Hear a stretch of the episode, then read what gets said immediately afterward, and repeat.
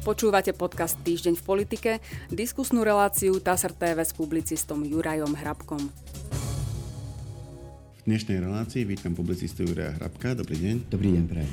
Pán Hrabko, dnešná relácia je výnimočná, pretože ju nahrávame vo štvrtok ráno. Je to iba deň od e, formálnej a oficiálnej výmeny moci na Slovensku, keďže pani prezidentka Zuzana Čaputová vymenovala nový vládny kabinet pod vedením Roberta Fica. Tomu sa budeme vlastne venovať e, po celú dnešnú debatu, jednak novej vláde, jednak tomu, čo sa udialo v parlamente, pretože aj tam prebiehali také tie krea- kreatne, kreačné alebo kreatívne procesy, pri ktorých boli vytvorené a obsadené jednotlivé e, parlamentné funkcie.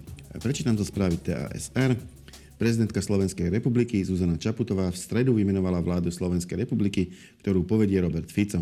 Vládnu koalíciu vytvorili strany Smer SD, Hlas SD a SNS.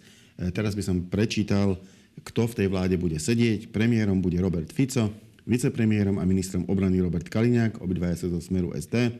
Vicepremiérom pre eurofondy a plán obnovy bude Peter Kmec z Hlasu SD. Podpredsedničkou vlády a ministerkou hospodárstva Slovenskej republiky bude Denisa Saková z Hlasu SD. Podpredsedom vlády a ministrom životného prostredia Slovenskej republiky bude Tomáš Taraba zo Slovenskej národnej strany, respektíve nominant Slovenskej národnej strany, pretože straníkom nie je. Ministrom financií bude Ladislav Kamenický zo Smeru SD, ministrom spravodlivosti Boris Susko zo Smeru SD, ministrom zahraničných vecí a európskych záležitostí Juraj Blanár zo Smeru SD, ministrom pôdhospodárstva a rozvoja vidieka bude Richard Takáč zo Smeru SD, ministrom dopravy bude Jozef Ráž mladší, čo je nominant Smeru SD, ministrom vnútra bude Matúš Šutaj Eštok e, z Hlasu SD, ministrom práce, sociálnych vecí a rodiny bude Erik Tomáš z Hlasu SD, Ministerkou zdravotníctva bude Zuzana Dolinková z Hlasu SD, ministrom školstva, vedy, výskumu a športu Tomáš Drucker z Hlasu SD, ministrom investícií, regionálneho rozvoja a informatizácie Slovenskej republiky bude Richard Raši z Hlasu SD a ministerkou kultúry sa stane Martina Šinkovičová, nominantka Slovenskej národnej strany. Tak na úvod otázka, ako hodnotíte samotný fakt, že nakoniec došlo k dohode, e, pani prezidentka vymenovala premiéra, premiér navrhol vládu a ona ju vymenovala. No tak v podstate nič iné im ani nezostávalo, ako sa dohodnúť. Ustúpila aj pani prezidentka, ustúpila aj druhá strana, teda, teda koalícia so svojou nomináciou. Vola voličov je naplnená. Máme nový parlament, nových poslancov, máme novú vládu, čiže te, toto je definitívna bodka za voľbami, by som povedal. E, no a čo sa týka samotnej tej vlády, máme tam tie pomery, e, máme ich tu poznamenané 773 to znamená, e, napríklad e, volebné výsledky neboli v takomto pomere. E, Smer mal viac, hlas mal menej. To znamená, je toto, toto zloženie vlády úspechom hlasu SD? Je to úspechom všetkých troch strán, ktoré zložili koalíciu a neúspechom tých, ktorí sa koalíciu snažili skladať a zložiť, ale sa im to nepodarilo. Voliči rozdali karty tak, ako ich rozdali vo voľbách a s tými kartami začali potom politici hrať a uzatvorili dohodu práve tieto tri strany, hoci chceli uzatvoriť dohodu aj iné strany. To je proste reálny fakt, s tým my nič nenarobíme. Voliči rozdali karty, s tými kartami hrali politici, uzatvorili koalíciu, politickú dohodu a tým je vlastne všetko, všetko vymalované. No ak si pozrieme e, zloženie jednotlivých budúcich členov vlády, e, tak ako keby s novými e, osobami, ktoré ešte neboli v takýchto pozíciách, prišla Slovenská národná strana, ktorá obidve, obidva posty ministrov obsadila ľuďmi, ktorí ešte ministrami neboli. Ale inak tam vidím naozaj už známe osobnosti, ktoré v minulosti zastávali rôzne pozície vrátane tých ministerských. Je teda táto vláda aspoň na prvý pohľad skúsenejšia ako jej predchodkynie? Ak myslíte vládu pána Odora, tak rozhodne je skúsenejšia ako Predchodkynie, máme tam aj pána, pána Odora, ak myslíme tie ďalšie, ktoré boli v minulom období, a tak samozrejme, že sú skúsenejší, hoci nie všetky, to sa netýka len SNS, respektíve nominantov SNS ktorí sú vo vláde. Tam je viacero ľudí, ktorí ešte vo vláde neboli, neboli ministrami, neboli ani poslancami dokonca. To znamená, že tie politické skúsenosti sú zhruba také, ako boli u ministrov vlády e, pod vedením Ľudovita Ódora, čo bola ale vláda pani prezidentky, veď to všetci, všetci vieme. Tá otázka znela, že či, či, či, či, teda, či teda máme skúsenejšiu to sa, vládu? Nie, to sa, to sa udeje. Rozhodne, rozhodne máme skúseného premiéra. Robert Fico je po štvrtýkrát premiérom sa stal a to je rekord, ktorý možno už nikto nikdy neprekoná na Slovensku, aby štyrikrát bol premiérom. Máme tam aj skúsených ministrov, ale hodnotiť sa ich dopredu ja sa neodvážim. Môžeme hodnotiť ich minulosť, ale to považujem úplne za zbytočné a u tých nových ani nevieme v podstate, ako sa budú politicky, politicky správať. Čiže to nepokladám ani za správne. Uvidíme, ako, či ich moc ovplyvní až tak, alebo ako s ňou budú nakladať. No, či podľahnú s vodom moci, či moc zvládne ich, alebo oni zvládnu moc. To uvidíme po, hneď po prvých, po prvých krokoch, ktoré. No, pravda je, že e, na Slovensku je mimoriadne silná pozícia premiéra. Niekedy sa hovorilo, že keď sa to vytváral na Slovensku tento systém, že sme sa trochu inšpirovali nemeckým modelom. E, to znamená, bude to do značnej miery aj zodpovednosť premiéra, e, aby, aby ustrážil jednotlivých ministrov, aby tá vláda pôsobila viac ako jeden celok, aby sa napríklad nestalo to, čo sa stalo pánovi Matovičovi ako premiérovi, že sa mu proste tí ministri rozhadali navzájom a aj s ním a boli, prebiehali prakticky permanentne medializované spory medzi premiérom a Richardom Sulíkom, a, ale tak nakoniec tých sporov bolo viacej a boli aj po rôznych osiach. Nemyslím si, že toto sa Robertovi Ficovi stane, že by dopustil až takúto, takéto verejné, verejné spory, oni vnútorné pnutia tam budú, veď to je úplne normálne. Tá koalícia je zložená z troch strán, z ktorých každá má svoje záujmy. No ale Robert Fico už ukázal, že vie takéto politické spory riešiť. Dokonca aj verejné, veď si pamätáme, ako sa Andrej Danko raz ráno zobudil a vypovedal koaličnú zmluvu. No len do, do, dňa, do hodiny a do dňa bolo potom, bola tzv. kríza zažehnaná, pretože Robert Fico to dokázal upratať a nepochybujem o tom, že ako skúsený politik veľmi dobre vie aj tento raz, do čoho ide, čo si musí strážiť, čo si nemusí strážiť. Konec koncov jeho vláda aj s ním na čele bude pod kontrolou parlamentu najmä. Eh, ešte možno jedna taká otázka. Eh, debatuje sa o tom, že v akej situácii tá vláda preberá, preberá žezlo nad Slovenskom. Eh, najmä Robert Fico tvrdí, že stav je katastrofálny, že financie sú vo veľmi zlom stave, že jednotlivé rezorty sú, sú proste ťažko poznačené, povedzme, že tými rokmi predtým, či už to bolo spôsobené geopolitickými faktormi, koronavírusom a tou vojnou na Ukrajine, alebo alebo ako tvrdí Robert Fico, aj nekompetentným vedením preberá štát, lebo už som čítal e, na internete aj, aj taký názor, že vlastne nepreberá štát až v takom zlom stave, že to najhoršie je už za nami. No, to by som sa čudoval teda, kto, kto niečo takéto môže napísať, ale veď v poriadku, názor máme každý na vec, ako je. Ja v tejto veci viac dám na odborníkov, ako na politikov, ktorí samozrejme budú hovoriť, že všetko je tu úplne zlé a nemožné, pretože im to umožní robiť také kroky, ak je všetko zlé, s ktorými by sme inak nesúhlasili, samozrejme. No ale veď pán Odor dával akýsi odpočet, pripravil nejaké, nejaké brožúrky, akom stave sa krajina nachádza, čo, je, čo by sa malo robiť, čo by sa nemalo robiť. Z tohto sa dá, dá čerpať a treba počúvať hlavne odborníkov, tým, ktorí sa veci naozaj rozumejú a ktorí navyše aj reprezentujú istým spôsobom štát, ako je povedzme rozpočtová rada, čo sa týka financií. No tá až taká nadšená Ešte... nie je e, zo, no, zo stavu no, no, no veď ste, jedna interpretácia stavu v krajine, akom sa nachádza dnes a ako vyzerá, bude odznievať z úst politikov a iná z úst odborníkov. Ale myslím si, že dá sa zhodnúť na tom, že krajina, povedané slovami bývalého prezidenta Václava Havla, naozaj nevzkvetá. Nevzkvetá. Že tá situácia nie je dobrá. Ešte taká krátka odbočka vládou už máme, ale pôvodne mala byť iná. E, keď si pani prezidentka vyžiadala od Roberta Fica ešte taký ten neoficiálny zoznam, koho by teda koalícia navrhovala za ministrov. Neoficiálny bol preto, že oficiálny predkladá až vymenovaný premiér. Keď ho vymenuje, až tedy predloží ten definitívny zoznam, ale ona si ho vypýtala ešte predtým, ako Roberta Fica vymenovala za premiéra. E, tam sa ešte nachádzala osoba Rudolfa Huliaka, nominanta Slovenskej národnej strany, ktorý mal byť práve ministrom životného prostredia. Pani prezidentka ho odmietla vymenovať. A nielen, že odmietla vymenovať e, pána Hulieka, lebo to by teoreticky vedeli spraviť aj inak. E, proste napríklad by vláda bola vymenovaná bez neho a on by sa mohol obratiť na ústavný súd, e, že má nárok na tú funkciu.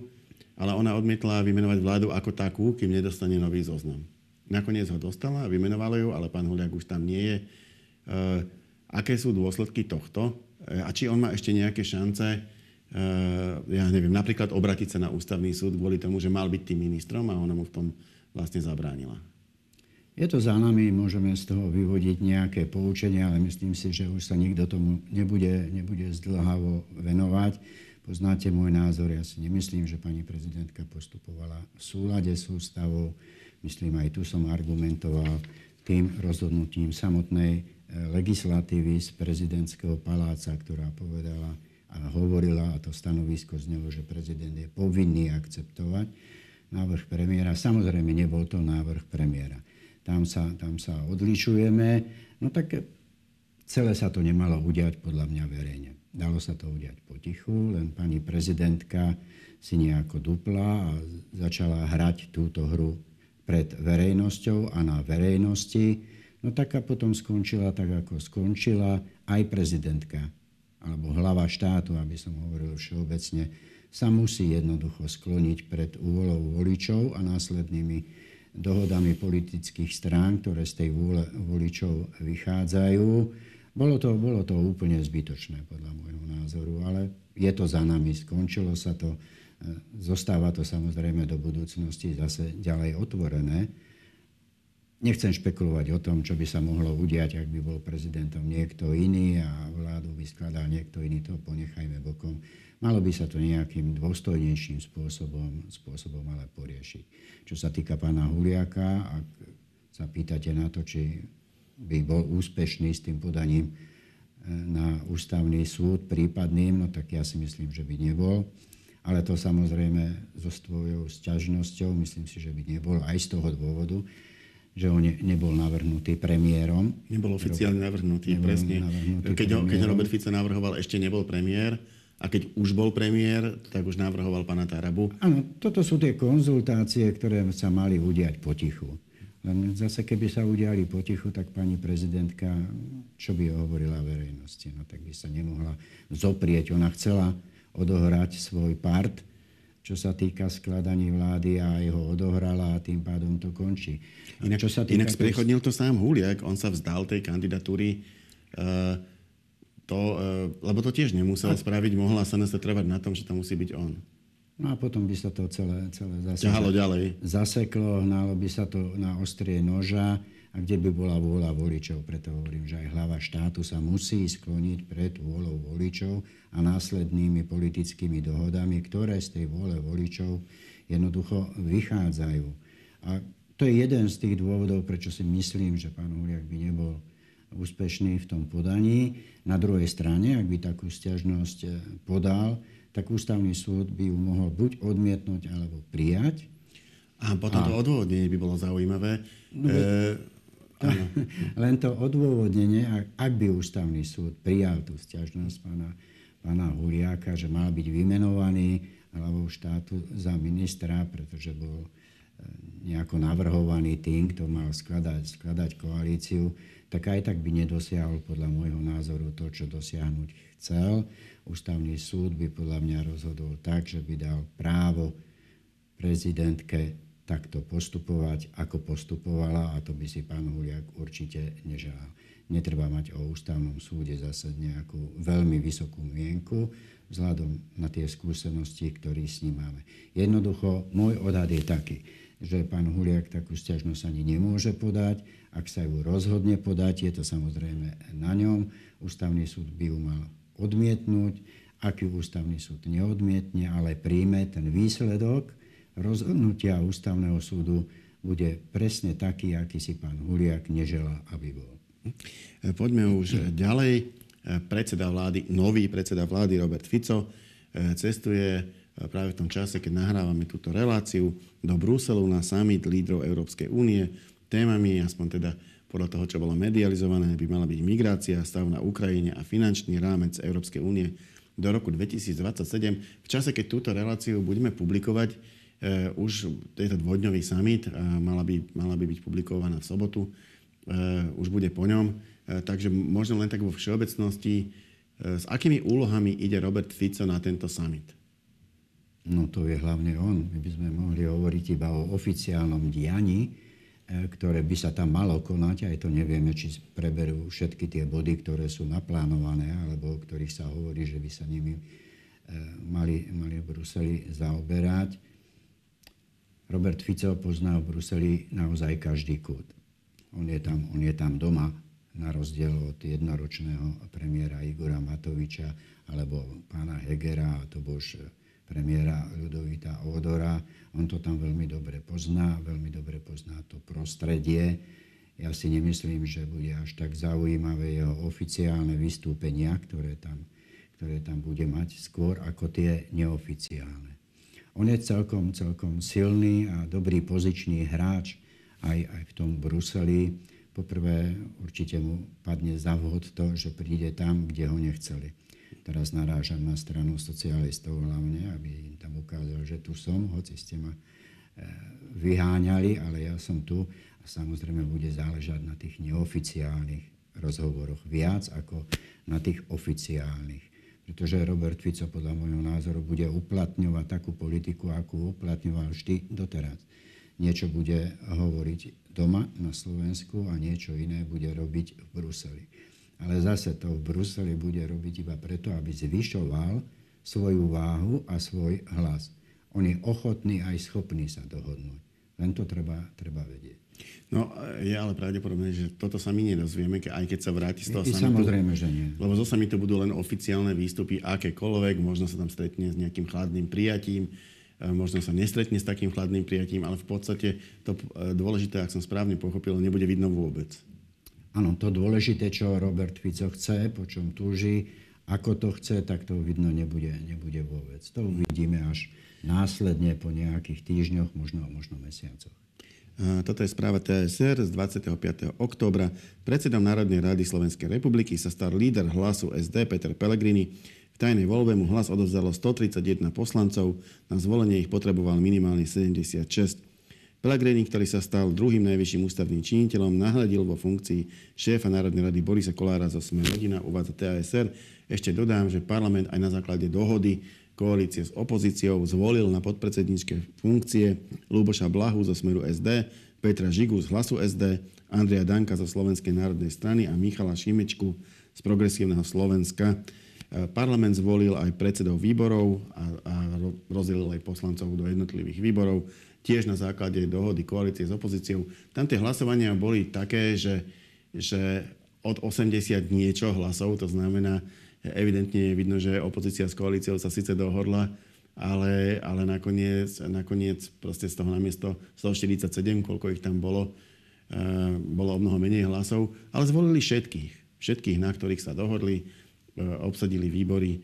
Uh, je, to, je to dobrý signál o nejakej politickej kultúre v parlamente?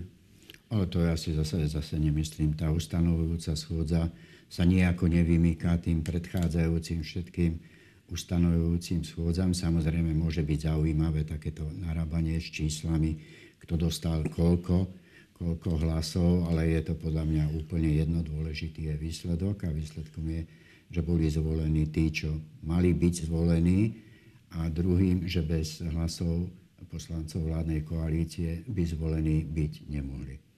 Všetko ostatné, je to tajné, bolo, bolo to tajné hlasovanie, všetko ostatné by bolo iba špekuláciami. Ja som počul rozprávať e, pani Remišovu o tom, ako koalícia nedrží dohody, že sa to nedá dokázať. To je celý ten vtip. A ja si viem predstaviť, že ani nie všetci poslanci Olano, hlasovali za Veroniku Remišovu, aby sa stala predsedničkou. Predstaviť sa dá čokoľvek, ale je to tajná voľba, takže... Presne tak, presne tak, čiže sa to nedá ani, ani potvrdiť nejakým spôsobom. Dôležitý je preto, hovorím, ten výsledok. Boli zvolení všetci tí, ktorí zvolení byť mali na základe dohôd. To je prvý fakt. A druhý fakt je, že bez vôle poslancov koalície by zvolení byť nemohli. No, e, sledoval som chvíľku aj parlamentnú rozpravu a musím povedať, že e, napríklad vystúpenie lídra e, hnutia, ktoré sa ešte nedávno volalo Olano, ale aktuálne sa premenovalo na Slovensko, to znamená, hnutie Igora Matoviča už má nový názor, bude sa volať Slovensko a nie Olano. E, a to vystúpenie, teda už odľadnem na to, že je veľmi tvrdé a on sa naozaj vyjadruje o svojich politických oponentom spôsobom, s ktorým ja nesúhlasím, ale podľa mňa tam e, veľmi škardým spôsobom urazil aj, aj vlastne celú jednu menšinu na Slovensku, e, takým až, opovr, s takým až opovrhnutím on je hovoril. Na to sa ozvali nejakí ďalší poslanci. Mal som pocit, že som naspäť tam, kde sme boli pred pol rokom, že ten parlament jednoducho sa nepozdvihne a tá, tá debata tam ostane na, na naozaj úrovni krčmi 6. cenovej kategórie, aby som to tak povedal. Neviem, je tam šanca niečo s tým spraviť, alebo... Ja si nemyslím, že Igor Matovič urazil nejakú menšinu. Igor Matovič podľa mňa nemôže uraziť nikoho, ani keby sa veľmi, veľmi snažil, preto si myslím, že ani tá menšina sa nemôže... Igor Matovič je jednoducho typ Fidorkového politika. Keď musíš, tak musíš on už iný nebude. On mal nábeh byť dobrým, dobrým politikom, ale pokazil si to sám práve s tou Fidorkou. To je tá stará reklama, keď musíš, tak musíš. On to proste nedokáže, nedokáže prekonať. Je nezaujímavým pre vládnu koalíciu aj zvyšok parlamentu. Nikto ho nepotrebuje k politickej práci, vôbec nevládna koalícia a vôbec nie ani či už to bude opozícia alebo mimovládne strany, to sa ešte uvidí. Ani oni ho nepotrebujú k robeniu svojej politiky. Nevymyká sa to, tá ustanovujúca schôdza, ani to vystúpenie Igora Matoviča bývalými vystúpeniami Igora Matoviča. Ja si myslím, že v tom parlamente bude veselo, tam nie je treba očakávať žiadne nejaké umravnenie alebo čo toho parlamentu. Je tam viacero takých osob, osobností, koľko, ktoré ktoré myslím si, že e, sa, sa nebudú báť uh, úplne dehonestovať tú inštitúciu bez váhania, hlavne tam, pokiaľ im to prinesie nejakú pozornosť médií. Tam, tam nejde o to, o to, že sa nebudú báť ako, ako dehonestovať. Oni sa chcú predviesť pred médiami. Áno. To je všetko, veď o Igorovi Matovičovi dávno hovoríme, že je schopný sa postaviť pred priemyselnú kameru, len aby bol v obraze u, nie, u niekoho. A takýchto ľudí je tam viac, patrí k ním na základe skúseností, a v minulosti sa to dá predvídať aj do budúcnosti, či to je pán Hlina, či to je pán Galko a ďalší takí tí parlamentní krikľúni sa, sa zvyknú nazývať. Ale chod parlamentu ako takého by to nemalo nejakým spôsobom, spôsobom ohroziť. Hoci teraz e, nie som si celkom istý, lebo to nemám ešte prepočítané, nie som si celkom istý, že včera na tej ustanovujúcej schôdzi alebo po nej vlastne nestratila vládna koalícia väčšinu v parlamente, ale to si musí koalícia vybaviť, vybaviť tak, ako uzná závodné. Naražam tým na vymenovanie štátnych tajomníkov.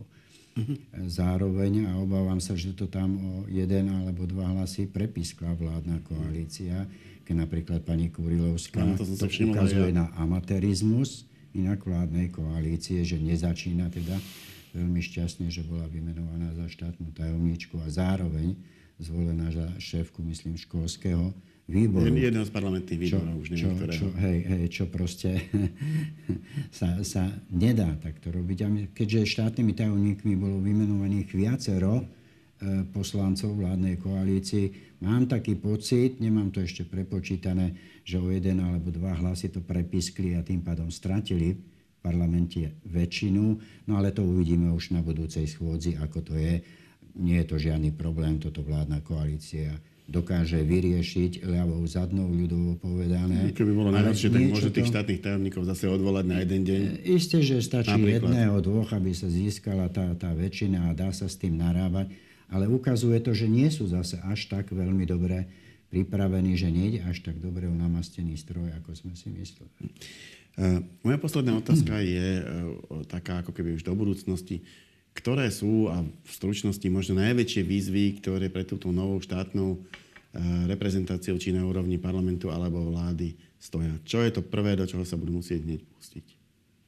Tak jedna z prvých vecí je ústavná požiadavka, aby predložila vláda do 30 dní svoje programové vyhlásenie do parlamentu a parlament potom o ňom bude rokovať a uvidí sa, či vláda dostane dôveru parlamentu alebo nie. Samozrejme, predpoklad je, že tú dôveru eh, parlamentu dostane. Čiže to je jedna prvá úloha, na ktorej ale už sa určite, určite pracuje. Toto je politické zadanie, ktoré píšu to programové vyhlásenie úradníci, to sa len potom politicky zlepí, stranicky zlepí a politicky zlepí zo strany vlády všetko, všetko dohromady. To nie je až taká veľká úloha napísať programové vyhlásenie.